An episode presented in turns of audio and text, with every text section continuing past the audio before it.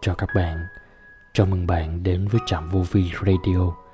Hôm nay Trạm Vô Vi Radio hân hạnh chia sẻ cùng các bạn một câu chuyện mang tựa đề Vô thường.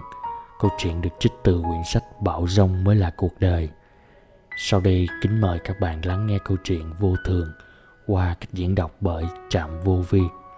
Vô thường Bất kỳ cái gì hội tụ rồi sẽ phải chia ly. Đây là quy luật vô thường những người chúng ta gặp gỡ hàng ngày là do nhân nhiên tạm thời đưa đến với chúng ta. Một lúc nào đó chắc chắn chúng ta sẽ phải rời đi và bước trên con đường của riêng mình. Cổ nhân đã từng nói rằng, bất kể lòng tốt của cha mẹ có bao la như thế nào, cuối cùng chúng ta cũng sẽ phải rời đi. Dù cặp đôi mặn nồng với nhau như thế nào, cuối cùng cũng sẽ phải chia ly cuộc sống của chúng ta giống như những con chim ngủ trên cùng một cái cây rồi sẽ bay tan tác đi muôn phương khi nguy hiểm ập đến có lần tôi đọc một quyển sách về vị chủ tịch thứ hai của IBM, ông Thomas Watson. Ông bị mắc bệnh tim nặng.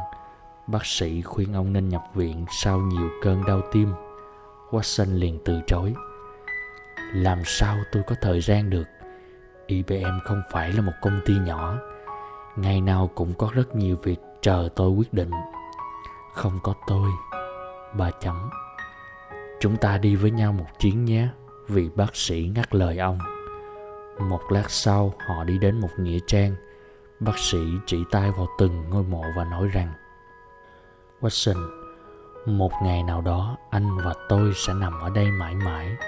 Không có anh thì người khác sẽ đảm nhận công việc của anh. Cho dù ai chết đi thì trái đất vẫn sẽ quay. Sau khi anh chết, công việc kinh doanh của anh sẽ không đi xuống đâu. Watson im lặng. Ngày hôm sau, một trong những vị giám đốc điều hành quyền lực nhất trong cộng đồng doanh nhân hoa kỳ đã gửi đơn từ chức lên hội đồng quản trị và nhập viện. Sau khi xuất viện, ông bắt đầu một cuộc sống mới, đi phiêu lưu, đi vòng quanh thế giới và IBM đã không sụp đổ, nó vẫn là một tập đoàn nổi tiếng trên thế giới. Vô thường là điều chắc chắn, vì vậy quan trọng là phải chuẩn bị tinh thần cho sự thay đổi. Cho dù chúng ta không muốn chết thì cái chết vẫn sẽ tìm đến với chúng ta và tại thời điểm đó chúng ta phải bỏ lại đằng sau thậm chí cả tài sản quý giá nhất của mình đó chính là thân thể mấu chốt là chúng ta có thể vượt qua mất mát ngay cả khi sự mất mát đến từ cái chết, vào lúc đó than thở chẳng có ích gì.